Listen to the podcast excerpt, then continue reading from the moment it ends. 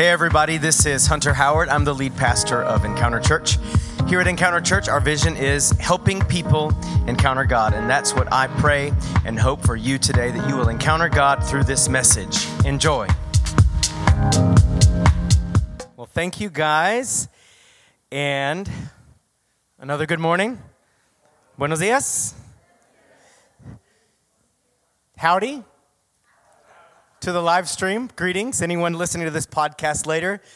I get to share the word with you again this morning, and it's my privilege. And as usual, I'd like to invite you to follow along the outline of the message through your Bible app, or if you prefer a printed outline, those are available there in the back. You guys, we are finally in the final stretch of 2022. Believe it or not, we're officially in the holiday season, and uh, we are still finishing up our year theme, Every Word. I bet by now you can tell me by heart what Matthew 4 4 says. Come on, let's do it together. People.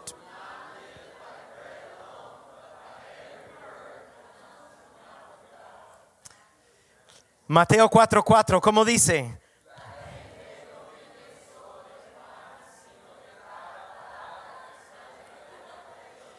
And all year long, our commitment has been to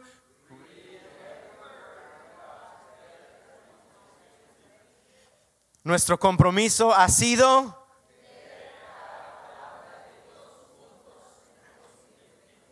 If you're new around here, that's what we've been up to this year. We've been reading through every word of the Bible together, reading through the one year uh, Bible plan. And you guys, there are, as of today, 41 days left in 2022. 41 days left this year. That's less than six weeks to finish reading through every word of God together. And I want, and I want to just really encourage you not to give up. Don't give in. Stay the course. If you've fallen behind, press catch up on the reading plan. Let's finish reading through the one year Bible together. And I want to go ahead and invite you. I think we may have this on the screen. Uh, maybe uh, you already knew this, but in case you didn't know, you can go in the Bible app and save the plan that you want to read next, okay? So go in and look for Life Journal. We're going to be reading through the Bible again next year, of course, and next year we're going to be reading something very similar uh, to the one year Bible, but this time we're going to read through the Life Journal plan that I love so, so, so much. All right? So, who's ready for the word this morning? So I'm going to continue to teach you um, on seven ways to pray. If you were with us a couple of weeks ago, we started this, this new theme that's going to take us from now into the new year. And as we've read through every word of the Bible this year, what we're doing now is kind of going back through the Bible, learning about how to pray biblically. How many of us want to pray right? right? Not just pray, but to, pl- to pray right. And we know that the best place to learn how to pray is the Bible, La Biblia. That's right. The best place to learn is in the Bible. So, um, as, as far as my preaching goes, the rest of the year, I'm going to teach you about seven ways to pray. It's going to go through the end of the year and into the very beginning of January, and it's going to take us to some of you will remember we did this last year seven days of fasting and prayer and seven nights of corporate prayer, okay? Seven days of fasting and prayer, seven nights of prayer. And for those of you that really like to be prepared, that will be January 15th through the 21st, all right? Seven days of fasting and prayer, and there'll be prayer together every evening. All right. First Thessalonians 5 17 says, Pray without ceasing. The New Living Translation says, never stop praying, right? This is a prayer lifestyle because praying is more than just something we do. Praying is the way we live our life, right? Our life is meant to be a constant conversation with God because if you stay on your face, you cannot. Oh, some of you remember, right? If we stay on our face, we can't fall. God wants us to live our whole life as a lifestyle of prayer. And like I said, the best place to learn how to pray is in the Bible. So, we're going to be going through seven prayer models or tracks or types of prayer that we see in the Bible. Seven is not all of the prayers in the Bible, and not all of our praying can always be totally encompassed by a prayer track. But what a prayer track does, or prayer models do that we see in the Bible, is that they help us get started and stay on track. That's right. So we're going through seven uh, different prayer tracks that we see in the Bible. And so, you know, we started a couple of weeks ago with tabernacle prayer. Who was here for tabernacle prayer? How the tabernacle in the Old Testament shows us how we're supposed to approach God, right? And, and, and it is a, it's a revelation of how we can pray.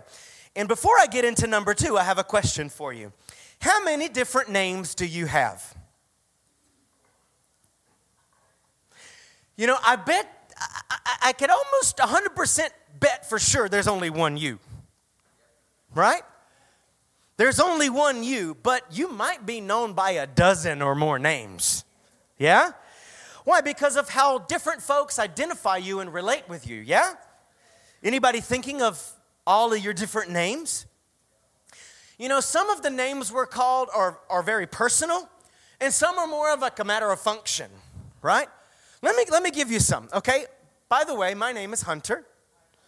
Some of you don't know my first name is Michael. My last name is Howard. So my name is Michael Hunter Howard. And I'm only called that on important documents. All of you know me as Hunter. By Liz, I'm known as Baby or Amor. And maybe some others that I can't. Just kidding. All right. By my kids, I'm known as Dad. Excuse me. Daddy, Papa, or Papi. Most of the time, my parents call me Buddy. And I can't go deep into this one, but my family nickname is Hunter Flower. You can ask my mom, she's here today for that story. Sometimes I'm called son, grandson, brother, nephew, uncle, cousin, and by my cousins, cuz, tío, cuñado, yerno. Pastor, people have called people, some people call me pastor. I've been called apostle, evangelist, teacher, boss. At the doctor, I'm called the patient. On my mor- mortgage, I'm the owner. I've been known as a renter, the renter. At the bank, I'm the account holder. My license, I'm listed as the driver. On a plane, I am the passenger. I am a disciple, being called disciple, a student. Once I was an intern. For some, I'm their discipler, leader, mentor, and I could keep on going, but I couldn't leave off this last one. I lived in Mexico for eight years, and my name is Hunter, and that was kind of hard to pronounce, so everyone called me. Well, they tried to say Hunter, some called me hamster, but but everybody called me Güero, okay? Can you say Güero? Güero tamalero or Güero frijolero, but Güero, okay. Okay, for those of you that may not know, do you know what, does anybody know what Güero means? Whitey. And most of the time it was affectionate, but Güero, Whitey. Okay. What in the world does that have to do with prayer? so, might it be powerful to know God's names? Why might it be powerful for us, God's people, to know God's names? Right? Why? I'll tell you why. Because his names help us relate to him properly if we want to properly relate to God, if we want to properly approach God, it's important that we know who He is. It's important to know what He calls Himself, right? Because a lot of people call God a lot of things, right? It's so important for us to know what God actually calls Himself. And so today we're going to take a look at a non exhaustive list of the names God calls Himself throughout Scripture. This is one of the seven ways to pray. I call it praying the names of God. So, as we go through this, I want you to not just learn his names, but how you would pray them back to him. Say, praying the names of God. Now, obviously, there's no way to teach you this in depth in the next 20 or so minutes, okay? It's so multifaceted and so deep, so I'm just gonna be able to give you sort of a quick outline of some of his most prominent names in Scripture.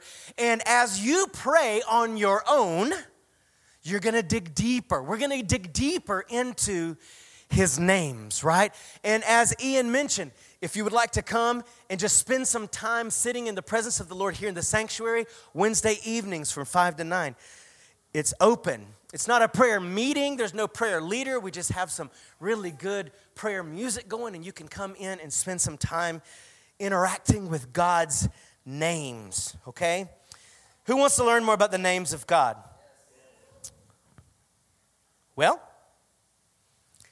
Sorry, but God is infinite and indescribable. There's no way we could ever fully describe him, but he has chosen to reveal himself to us by using certain names, okay? And it is so important that we know his name so we can properly relate to him. This is kind of what it boils down to. As we recall his names, we declare who He is to us, over us, in our lives, right? And as we pray, it's kind of like asking God to fulfill His names in us and through us. Praying the names of God.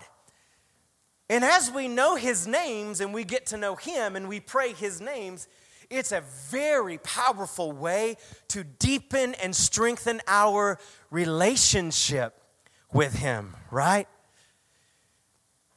When you know someone for who they really are, you can have a good relationship with them. Who wants to have a good relationship with God? Praying the names of God is a great way to deepen and strengthen your relationship with Him. It's also very powerful, it's also prophetic. Because when we pray the names of God, we are declaring who He is. When we pray His names, it is us declaring who God is in our circumstances, in our needs.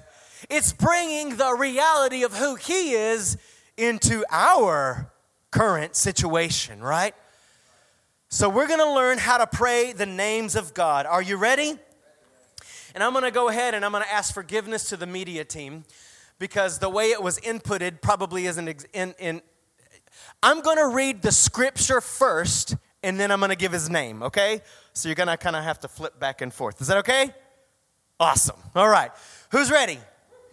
The first verse of the first book in the Bible, Genesis chapter 1, verse 1. In the beginning, God. Who? God created the heavens and the earth. This is the name Elohim. Elohim, which means God. now, this word, this name means creator or source. And it's not a very personal name for God. It's kind of like the name that everybody uses just to say God, right? God. And how many of us know that that name God or that word God means a lot of different things for a lot of different people? So it's just the word God, his name God. But it's very interesting because God chooses to use this word to describe himself because no matter what people think he is or who he is, he is God. Okay? He is God. And the word God is El. Elohim, interesting enough, is the plural form of the Hebrew word El. Not plural as in many gods, but plural, you know, keep on reading Genesis 1, he refers to himself as we. Let us make man in our own image, right? This is the first, the first Scripture, the first verse in God's Word, begins to reveal to us the Trinity. That God is one, but we learned that He's three in one and one in three, right? He's the Trinity. So say Elohim. Now, the next few names are sort of constructions. You're going to notice the, the, the, the, word El. Everybody say El. Not El, like El in Spanish, not the. El, God. Okay? And the next few words include El because they are God and one of God's names. Now we're going to go to Genesis 14, and it says here in verse 19 Melchizedek blessed Abram with this blessing Blessed be Abram by God Most High, creator of heaven and earth, and blessed be God Most High, who's defeated your enemies for you. Then Abram gave Melchizedek a tenth of all the goods he had recovered. God Most High is the name El Elyon. Good. Whenever I say it, you can practice saying it. Some of them are much more difficult, okay? But El Elyon, we're speaking Hebrew today. We know that the Old Testament's written in Hebrew, right? So El Elyon means God Most High because God is above all and He's over all. This is where we get the word sovereign from. Okay? Most high means he is above and over all. There is none above him. And actually, there's none beside him because the next thing would have to be below him because he's most high. He is above all, he is uninhibited by anything because he's over it all, he's above it all. I don't know about you, but that provides me with some good perspective when I pray. That my God is above and over all. He's contained by nothing and he isn't inhibited by anything. Come on, say God Most High. Then we move to Genesis 17 and it says, When Abram was 99 years old, the Lord appeared to him and said, I am El Shaddai, or El Shaddai.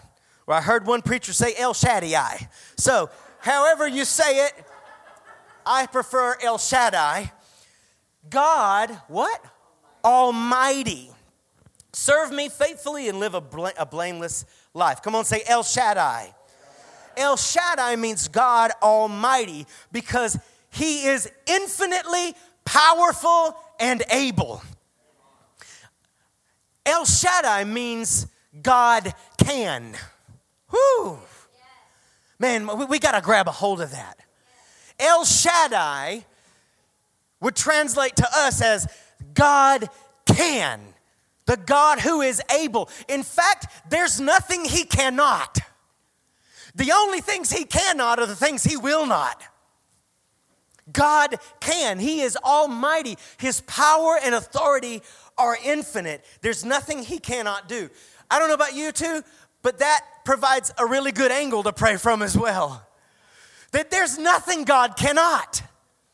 There are things you and I cannot, but there's nothing He can't because He's El Shaddai, God Almighty. Let's continue on. Genesis 21, verse 33. Then Abraham planted a tamarisk, tamarisk tree at Beersheba, and there he worshiped the Lord, the eternal God. This is the name El Olam.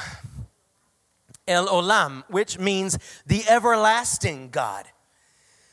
God is from everlasting to everlasting, Alpha, Omega. We hear that about Jesus, right? No beginning and no end.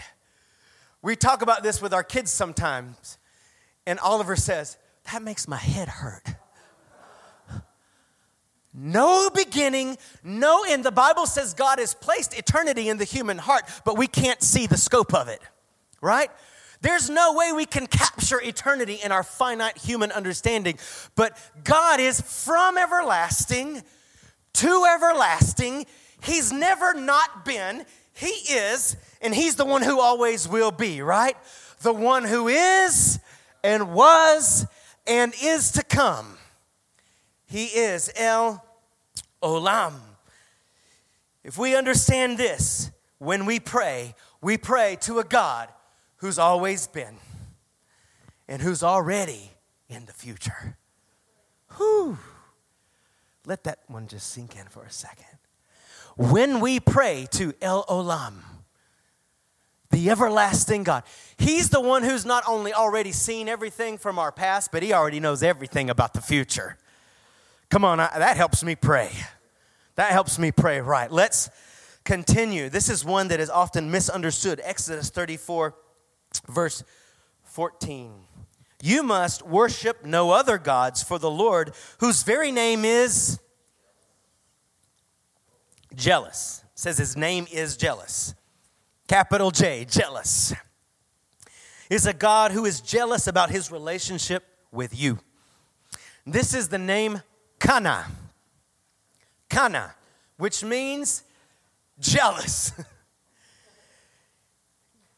Do not misunderstand. God ain't jealous of you. God is not jealous of us, He's jealous for us. He is jealous for us. This is like in the sense of marriage, in a relationship, right? No one else can have Liz because she's my wife. I am in that way jealous for her, right? In this way, God is jealous for us, his people. And what does this mean for prayer? It's in prayer that we cultivate and develop and maintain our loyalty to him. He's jealous. Come on, say, He is jealous for me. I feel like there's a song that says that, right? Love's like a hurricane. And all right. Come on, let's pray it like this. This is a prayer to Kana, right? Lord, I give myself completely to you because he is, his name is jealous. Let's continue.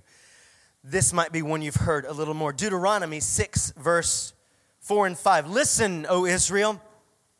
The Lord is our God, the Lord alone, and you must love the Lord your God. Come on, say, the Lord your God with all your heart, all your soul, and all your strength. Anybody know what the Lord is in this one? It's Adonai. Adonai, okay? Adonai means master. Adonai is more than just Lord, it's my Lord, okay? He is the Lord. We're going to get to that in a minute, but He's my Lord. He's my master. Adonai, in prayer, in our relationship with Him, tells us of loving and trusting submission to Him as our leader. He's my master. He's my leader. He's my Lord. I submit. We learned last Sunday about the power of submission, right? We submit. We as, as Kwame taught us last week, we intentionally arrange our life under Him, okay? Because He's our master and we trust. Do you trust Him? Do you trust Him? How many of us know that He's a better leader than we could be of ourselves? Come on, say Adonai. That's a song too. Going back to Amy Grant. All right. Adonai, my Lord, my master. In prayer, this is us giving our all submitting our heart, total dedication inside and out. The way I live my life to Adonai. He's my master. I am not my own master. In fact, this is very important for Christians because Jesus Christ is our Adonai. How do we get saved? If we confess with our mouth, Jesus Christ is our Lord, right? We submit our life to Him as Lord, and we believe it in our heart, we're saved, right? Jesus Christ is our Adonai, our Master, our Lord. Now, it's about to get a little bit more personal for God, okay? Because the next name is very personal to God and it's the name from which we derive at least nine more names. Okay?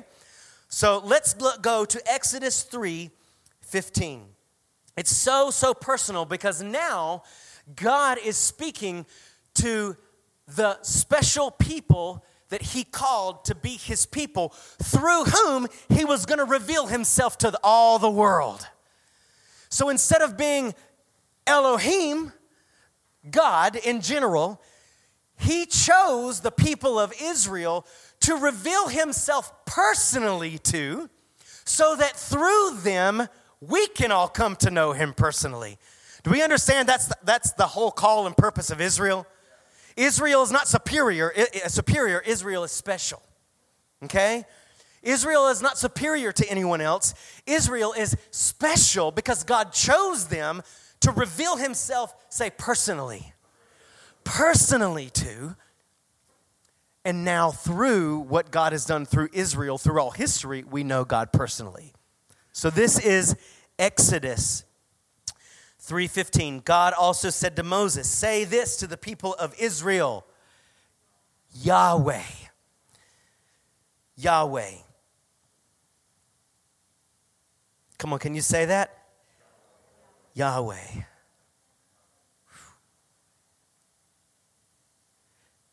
I heard somebody kind of say it how it really is. Come on, can you say? I'll explain that in a second. But just do that.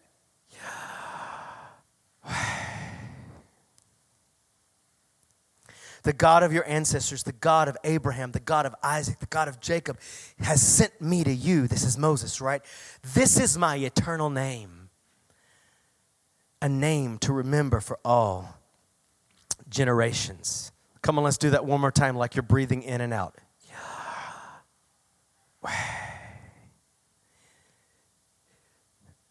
Yahweh in Hebrew, where we get the Greek word, anybody know?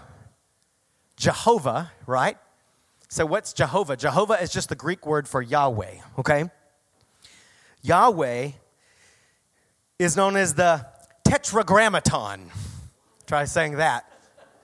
The name for God in Hebrew that is so big and so vast that you can't even say it. In fact, they said it, his name was so holy, you shouldn't say it. Come on, say tetragrammaton. Made up of all these Hebrew letters, okay? Because he's everything, right? Abbreviated YHWH, or in Hebrew, Yud He Vav He, all right? And we say Yahweh, okay? Yahweh, and this is when you see his name, the Lord, okay? Especially as you read throughout the Old Testament, after Exodus, you see God refer to himself instead of saying God, he calls himself the Lord. Come on, say the Lord. Not just any God, the Lord. Okay? Yahweh. The cool thing about this is that his name is derived from a verb rather than a noun. Come on, all of us learned in language arts that a noun is a person, place, thing, or idea, right?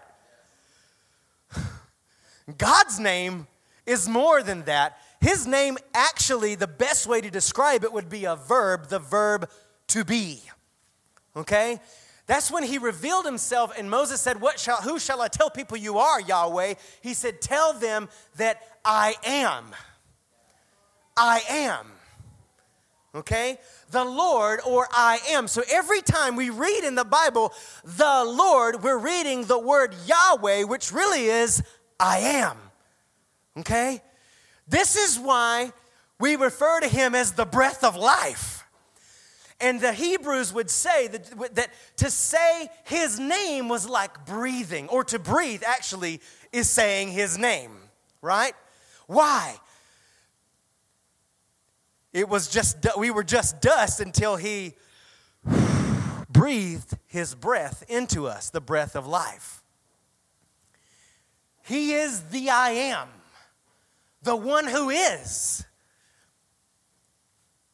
And in him, Try to capture this in your mind. It's, he's not out there. We're in him.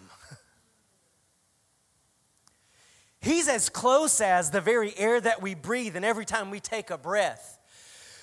Even those who don't know him or deny him are basically saying his name. Come on, let's do it.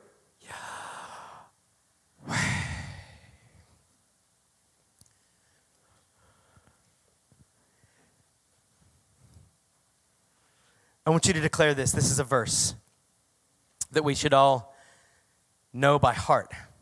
I want you to say this I live, I breathe, I move, I exist in Him.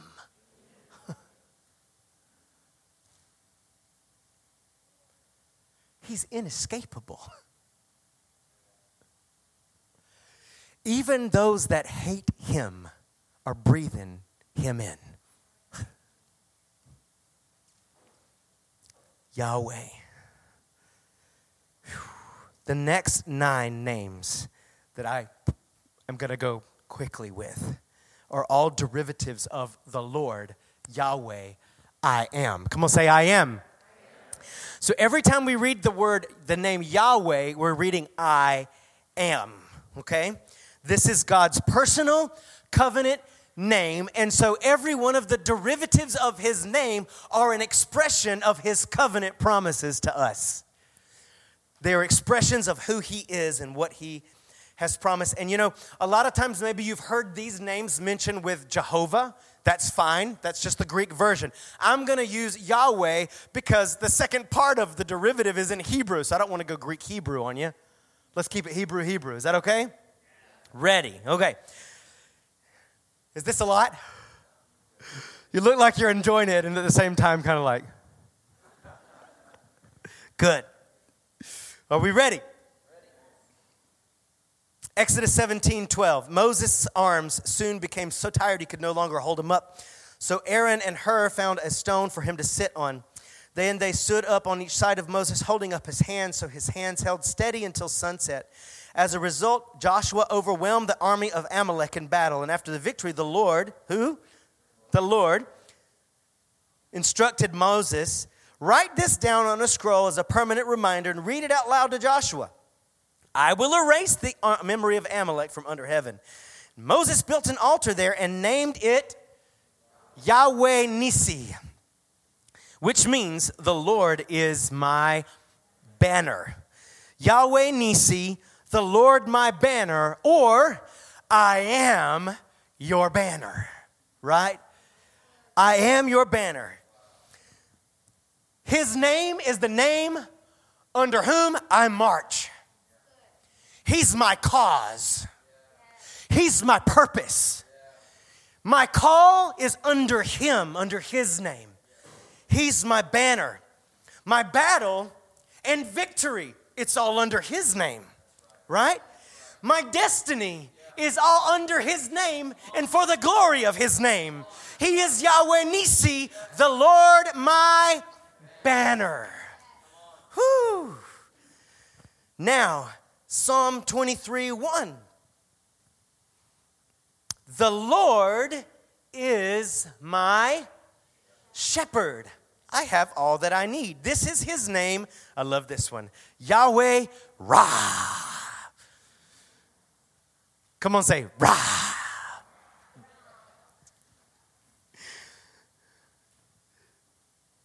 If you know who he is, you can look at the enemy and go, rah.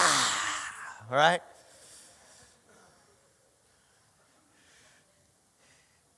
Yahweh Ra, the Lord my shepherd, or I am your shepherd. I don't know about you, but he's my leader.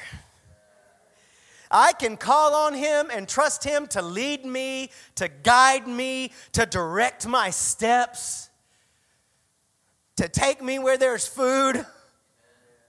He's a shepherd. He will lead us on the very right path for our life if we'll follow Him. He is Yahweh Ra, the Lord, my shepherd. And then He is, Exodus 15 26. Is this helping anybody get some more perspective in prayer?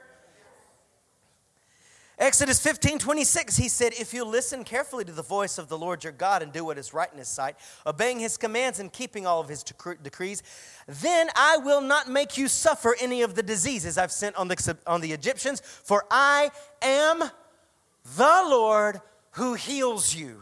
This is his name, Yahweh Rapha. Yahweh Rapha, the Lord who heals, or I am your healer. I am your healer. He is our source of healing and health.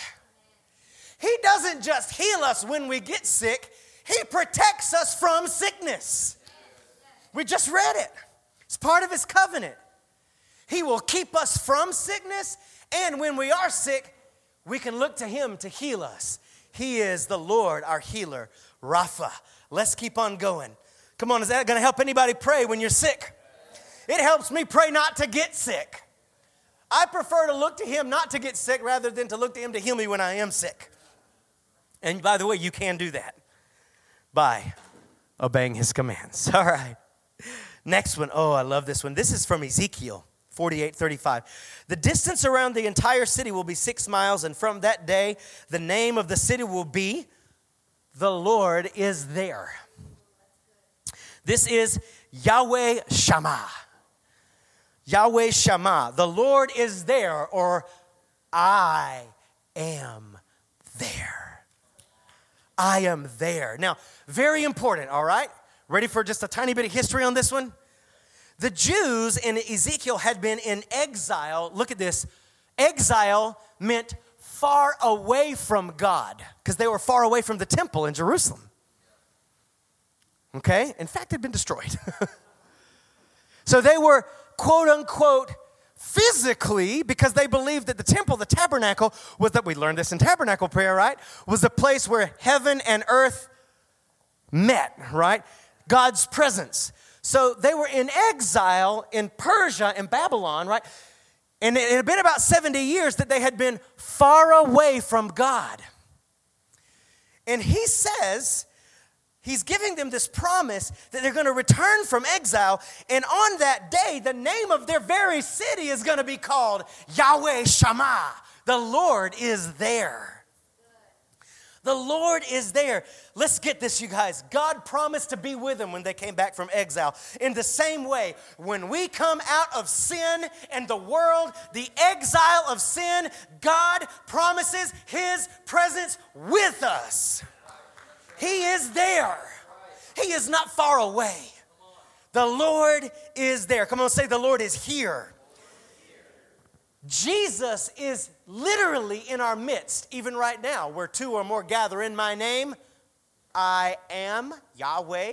I am there in your midst, right? He's here. Jesus, we honor you, your presence right now here in our midst. And as if that were enough, He's put His presence on the inside of our spirit by His Spirit, the Holy Spirit. He promised as we go and make disciples in Matthew 28. He said, Until the end, I will be with you. Yahweh Shammah, Jesus, is now with us.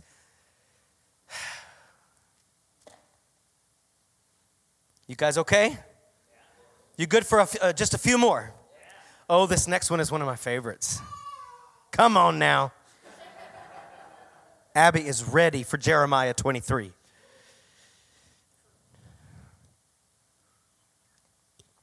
For the time is coming, says the Lord, when I'll raise up, oh, a righteous descendant from King David's line. Anybody picking up on who this is yet?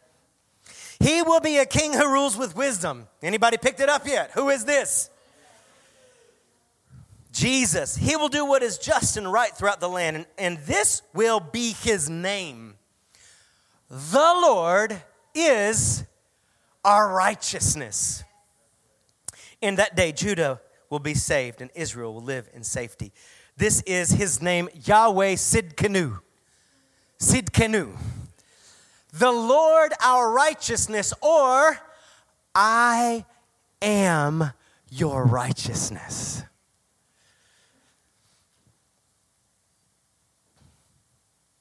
we could never stand before God in our own righteousness. So God Himself makes us righteous in His sight. Jesus Christ, who is Yahweh, the Word, took on human flesh, became the visible image of the invisible God, the expressed image, the Father of the Father, right, in human form, so we could see him. I like to say it like this Jesus entered time and space so he could take our place. Jesus took on skin so he could take on sin. So Jesus Christ, Yahweh Sidkenu, the Lord our righteousness, Jesus is now our righteousness. Jesus perfectly fulfilled God's righteousness. So now, if you are in Jesus, you're righteous. Not because of your righteousness. I'm not righteous because of my righteousness, but because when I put my faith in Him, I come inside of Christ's righteousness and God sees His righteousness on me. That's how it works. He is our righteousness.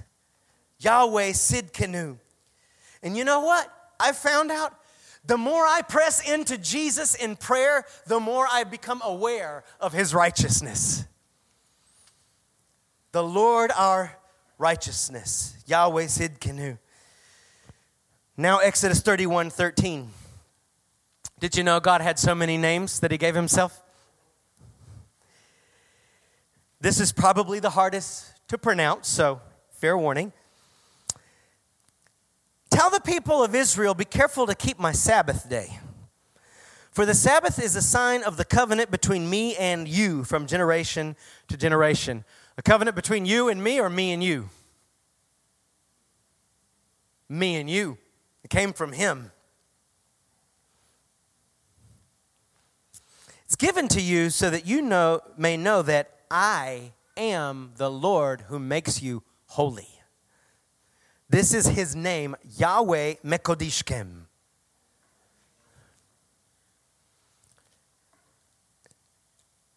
The Lord who sanctifies you. Or I am your sanctifier. Or I am your sanctification. I am your holiness. I make you holy.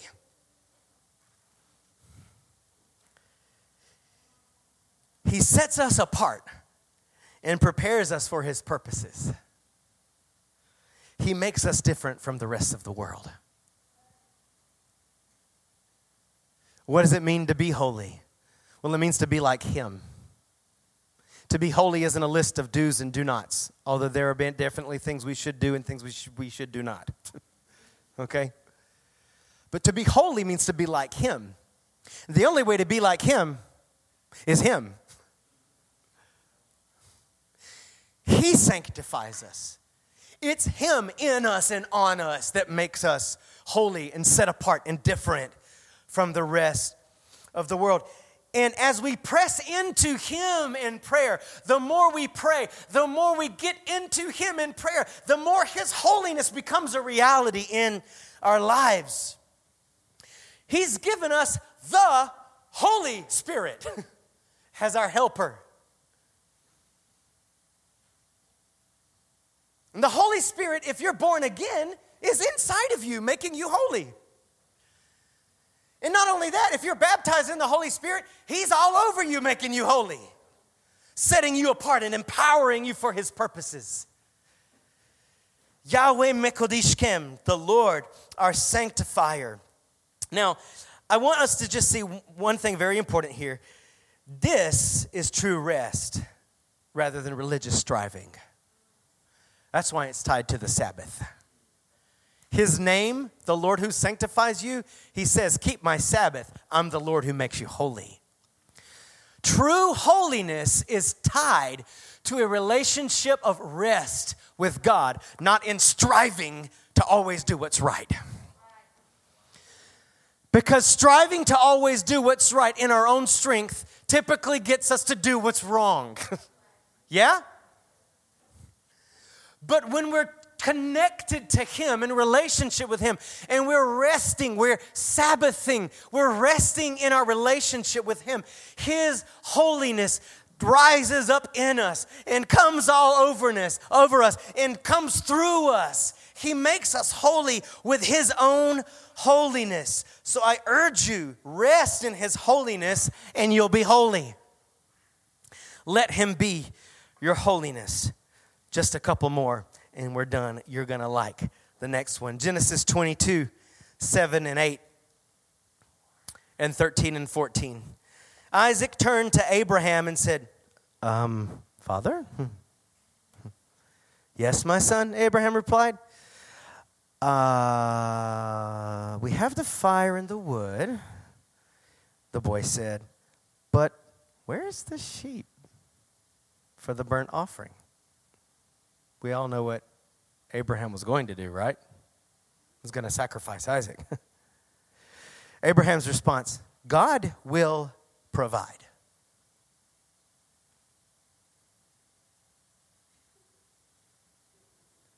God will provide a sheep for the burnt offering, my son.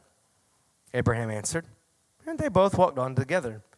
Then Abraham looked up and saw a ram caught by its horns in a thicket. So he took the ram and sacrificed it as a burnt offering in place of his son. By the way, that's a picture of Jesus. Abraham named the place Yahweh Jireh, or as we like to say here in the South, Jireh. Which means the Lord will provide. To this day, people still use that name as a proverb. On the mountain of the Lord, it will be provided. Come on, say, Yahweh Jireh. More commonly said, Jehovah Jireh, right?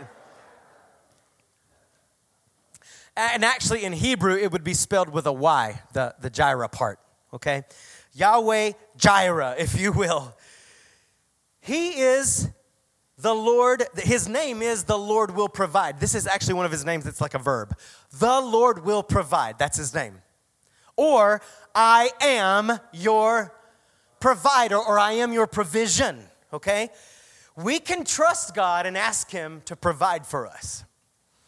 It's very important also that we confidently receive whatever Jireh provides for us, no matter what it looks like or how it comes, right? However, he does it. I love that it says that he, the, the, the, ram was offered, Abraham offered the ram in place of his son. In other words, what, Abra- what God provided for Abraham was better than what Abraham provided for Abraham. Right? The ram was better than Isaac in this case, right? And let me tell you, what God can provide for you, no matter how He does it, is always better than what you can provide for yourself. We ought to look to Him to provide for us and ask Him and trust Him that when He provides for us, we ought to accept it. Listen, I don't know who this is for today, but you need to, you need to learn to accept your ram in the thicket. Because sometimes we expect, we sing, You're never going to let me down, right? But we, we sing that like, Oh, when I want something, He's not going to let me down. He's going to give it to me, right? No. No, no, no, no. He will not let down you down providing for you, but it might not always be the way you thought or hoped or expected. It might be a ram with his horns caught in a thicket. And I know that's interesting imagery, but I'm just here to tell you sometimes God will provide for you in a way that might make you uncomfortable or nervous. But you better say, on the mountain of the Lord, right? That's a picture of worship it will be provided. Yahweh, Jireh, my provider, and I accept his provision. Is this going to help anybody pray better? Almost done. Judges chapter 6, verses 22 through 24. This is with Gideon. Gideon realized it, it was the angel of the Lord because he had seen God actually. and he cried out, Oh, sovereign Lord, I am doomed. I've seen the angel of the Lord face to face. It's all right. The Lord replied, and again, this is Jesus, okay? It's all right. Don't be afraid. You won't die. Wouldn't that be good to hear? it's okay. You're not going to die. You probably ought to, but you're not, okay? And Gideon built an altar to the Lord there and named it Yahweh Shalom. Yahweh Shalom, which means the Lord is peace. This is another verb. The Lord is peace. I am peace. Okay? The altar remains in, in Ophrah today in the land of the clan of Abiezer. He is Yahweh Shalom, which is the Lord is peace or I am peace. Y'all, it's, it's more than God gives me peace. Because if we look at it that way in prayer, we'll miss it. It's not, God, give me peace. No, no, no. Yahweh Shalom. And the word peace is, is a very small way to describe it. It means total well being. Shalom. Everybody say shalom. Turn to your neighbor and say shalom. This is total, total well being. Obviously, including peace with God. It's more than we don't just pray, God, give me peace. God is peace. His presence literally is peace. And as we press into Him, we'll press into the reality of peace as our constant reality. The more we press into Yahweh Shalom in prayer, the more Shalom will be ours. Now, He has to be our peace because y'all, Gideon was afraid for a reason. He knew that he couldn't just stand before God and everything be all right. I don't know about you, if it was just, if I didn't have Jesus all over me and I had to stand before God, I know everything would not be all right. Right? And Gideon understood this. That's why God told him, that's why the Lord told him, You're not to die. I am peace. He makes peace with us. We always talking about making peace with God, right? We don't make peace with God. God made peace with us. We just enter into it through Jesus. He has to be our peace. Otherwise, sin would totally alienate us from Him. Jesus is our Prince of Peace. One more before we get to the most important of all. 1 Samuel 17 45. David replied to the Philistine. Anybody know who the Philistine was? This was Goliath. Also, another picture of Jesus taking on sin and the devil on our behalf. Okay? But it said, David replied to the Philistine, who's Goliath, You come to me with a sword, spear, and javelin, but I come to you in the name of the Lord of heaven's armies, the God of the armies of Israel's, whom you have defied. This is not pronounced like it, it looks, okay? This is Yahweh Sabah. Okay? It's not Sebaoth. Sabah. The Lord of hosts. Or, I love this, I am your warrior. I am your warrior. The Lord of hosts or the Lord of angel armies. He is the God, y'all, over heaven and over earth, over the natural and over the spiritual realm, above angels, above demons, above everything. He's over and above all the armies and all the governments of earth. And if He's on our side, it doesn't matter who's against us.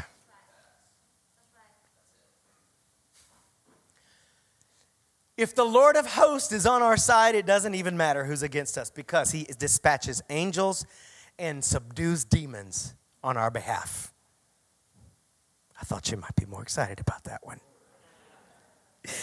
He is your victorious warrior and he is your defender.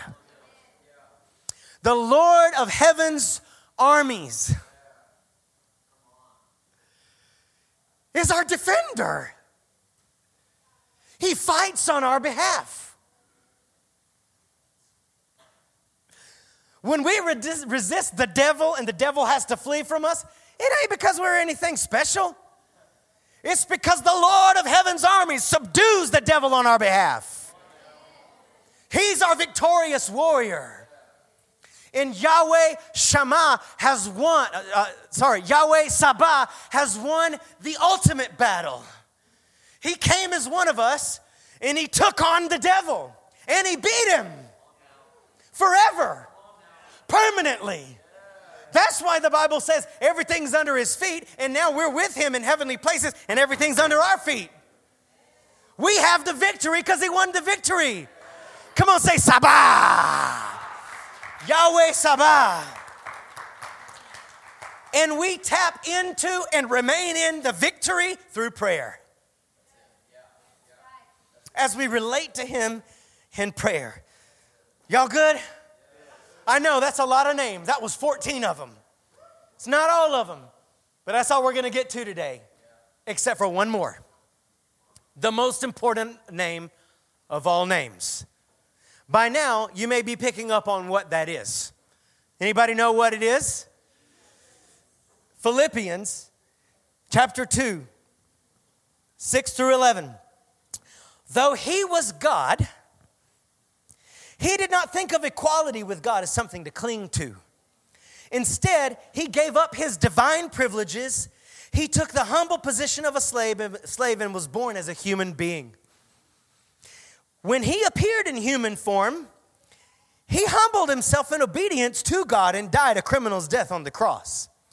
Therefore, God elevated him to the place of highest honor and gave him the name above all other names that at the name of the name of Jesus, every knee should bow in heaven, on earth, and under the earth, and every tongue confess and declare that Jesus Christ is Lord to the glory of the Father. Jesus is the name above every other name. Jesus is the Word of God. He's the Lamb of God. He's the King of Kings. He's the Lord of Lords.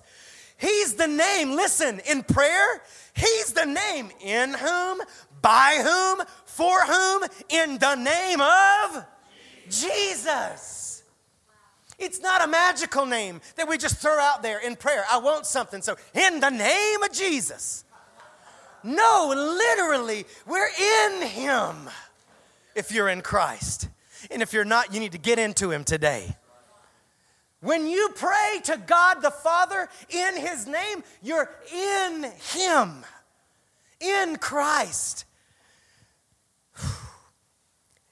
And this is what amazes me God humbled every other name, including all of His names, under Jesus. Now, some of you'd never heard that before. Jesus is the name, Jesus Christ, above all names, including all of the names God has already used to describe himself. It is the name that saves. We don't get saved in the name of Yahweh. We don't get, there's a lot of people that know Yahweh and don't know Jesus. We don't get saved in the name of El Shaddai. We don't receive forgiveness of our sins from El Olam or Elohim.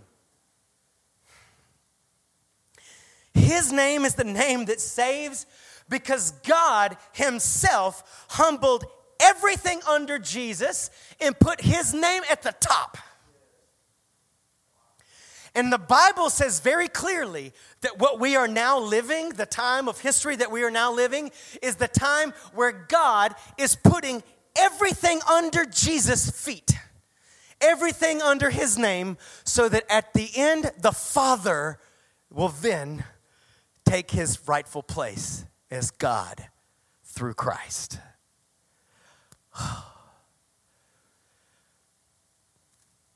Why do we pray in the name of Jesus? Because Jesus is all of it. We don't necessarily have to pray, Yahweh Rapha, heal me. No, Jesus, heal me. I receive healing. We don't have to pray, Yahweh Sidkenu. No, I encourage you to contemplate and pray his names. But just know that every time you say one of his names, you're saying the name of Jesus. It's the name that saves. He's our Lord, He's our King. Praying the names of God is a very powerful way to deepen and strengthen your relationship with Him. Hello? And just like I encouraged you with tabernacle prayer, this week I want to encourage you do this on your own. Go in your Bible app and save this before you leave, okay? These names. The printed one is available there in the back if you didn't grab it. But pray through his names. Let his names become a revelation in your relationship with him. And like I said, uh, the sanctuary is open. If you just want to come on Wednesday evening and just sit in His presence and recall His names and pray His names back to Him.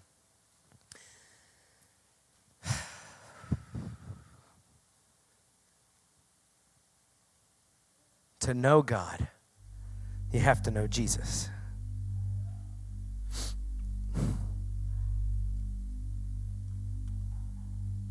He wants to be Yahweh said, Sidkenu. He wants to be your righteousness.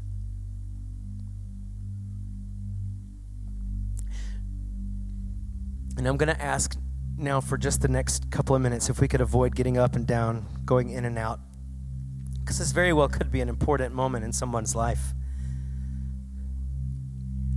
If you don't know Jesus Christ, if you've not made Jesus Christ your Lord, if you've not received the forgiveness, the assurance of the forgiveness of your sins, today, Jesus, Yahweh Sidkenu, the Lord our righteousness, He wants to say to you, I am your righteousness. I forgive your sins. I make you right in my sight. That's why Jesus went to the cross to die in our place, to take our sins upon himself so we could be forgiven, so we could be redeemed, so we could come back into relationship with God and all he is.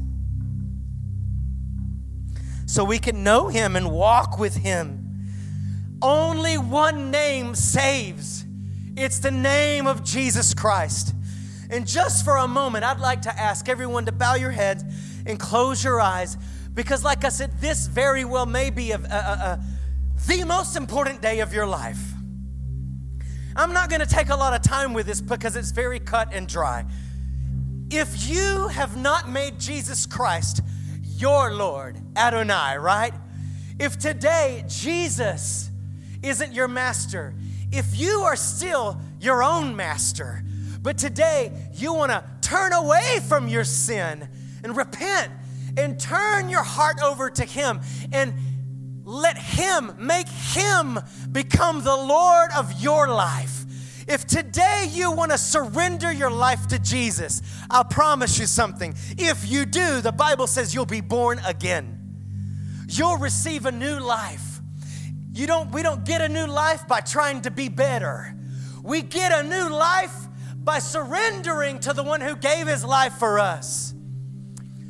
So, right now, listen if you've never surrendered your life to Jesus, or if at some point maybe you have said a prayer, or maybe you think you got saved at one point, but you know you're not walking with Jesus as the Lord of your life. And right now you want to surrender your life, you want to be born again, or if you've been backslidden, you want to come back home to Him, would you just quickly, if that's you, just pop your hand up and down real quick? I just want to know who you are. Okay. Who else says that's me? You need to surrender your life to Jesus. Come on, there's nothing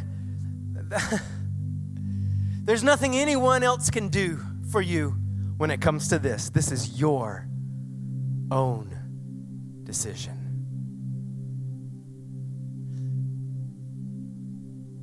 Today I'm going to do it just a little bit different, okay? Right there in your seat with your head bowed and your eyes closed. In your own words right now, surrender your heart to Jesus.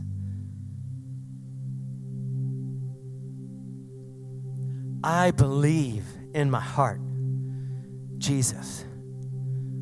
You came and went to the cross. You took on my sin. You died in my place and you rose again. Come on, if you believe that, tell it back. Tell that to Him from your heart.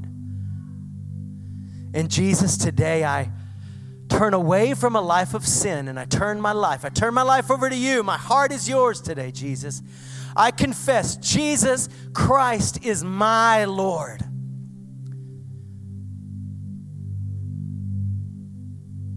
Jesus, I surrender to you today. Thank you, Lord.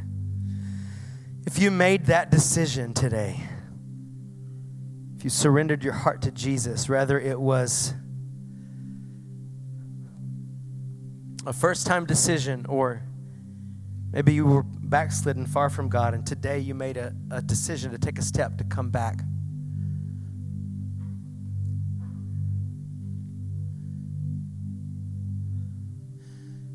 Today is a first day in a new reality for you. Come on, you guys can look up here at me if you want. With some of you made that decision, you made that move towards God today to make Jesus the Lord of your life. Just very quickly before we move on to the conclusion of our service, if you made a decision for Jesus today, whether it was a first time decision or you were backslidden, you gave your heart back to Jesus today, or you simply really just need to know more about this. I need to know more what it means to give my heart to Jesus, to follow Jesus. If you just text Jesus, just simply that word Jesus to that number on the screen, it's the same number on the magnet behind the chair. If you text Jesus, we will send you a video that will explain and help you understand what it means to receive Jesus as Lord, what it means to follow Jesus, what it means to be saved, and what are the next steps you should take now as a follower of Christ. Okay? So do that before you go if you made that decision today. With that, I'm going to ask the worship team to come and we can all stand to our feet.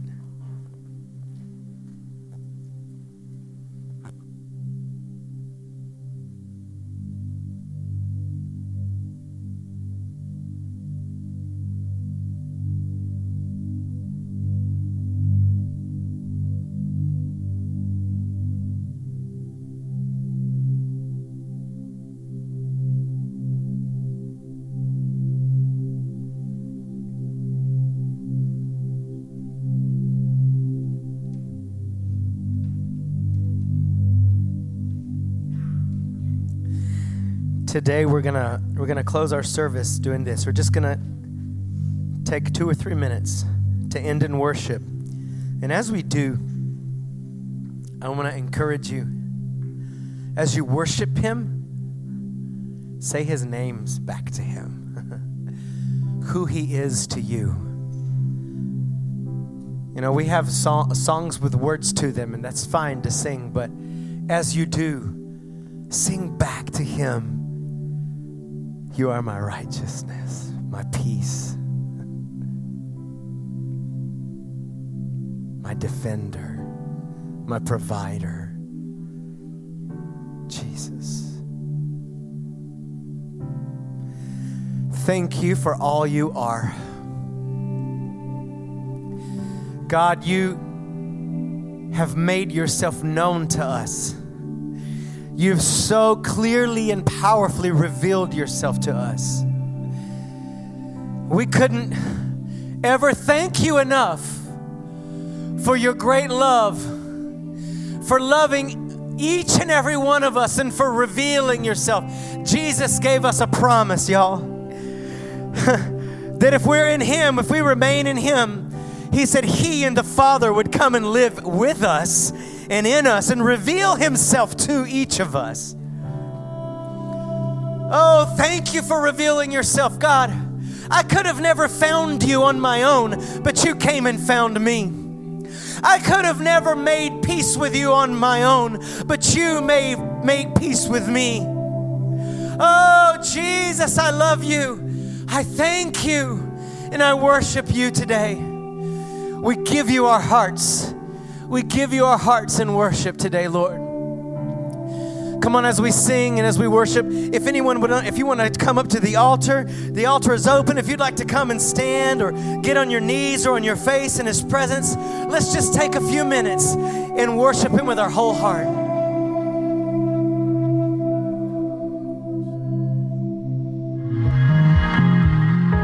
Thank you so much for tuning in today. I really believe God spoke to you through His Word today and is moving in your life. If you'd like more information about Encounter Church or you'd like to give your tithes and offerings, you can visit our website at encounterchurchatlanta.org. I'd also like to invite you to share this message on social media. Thanks again.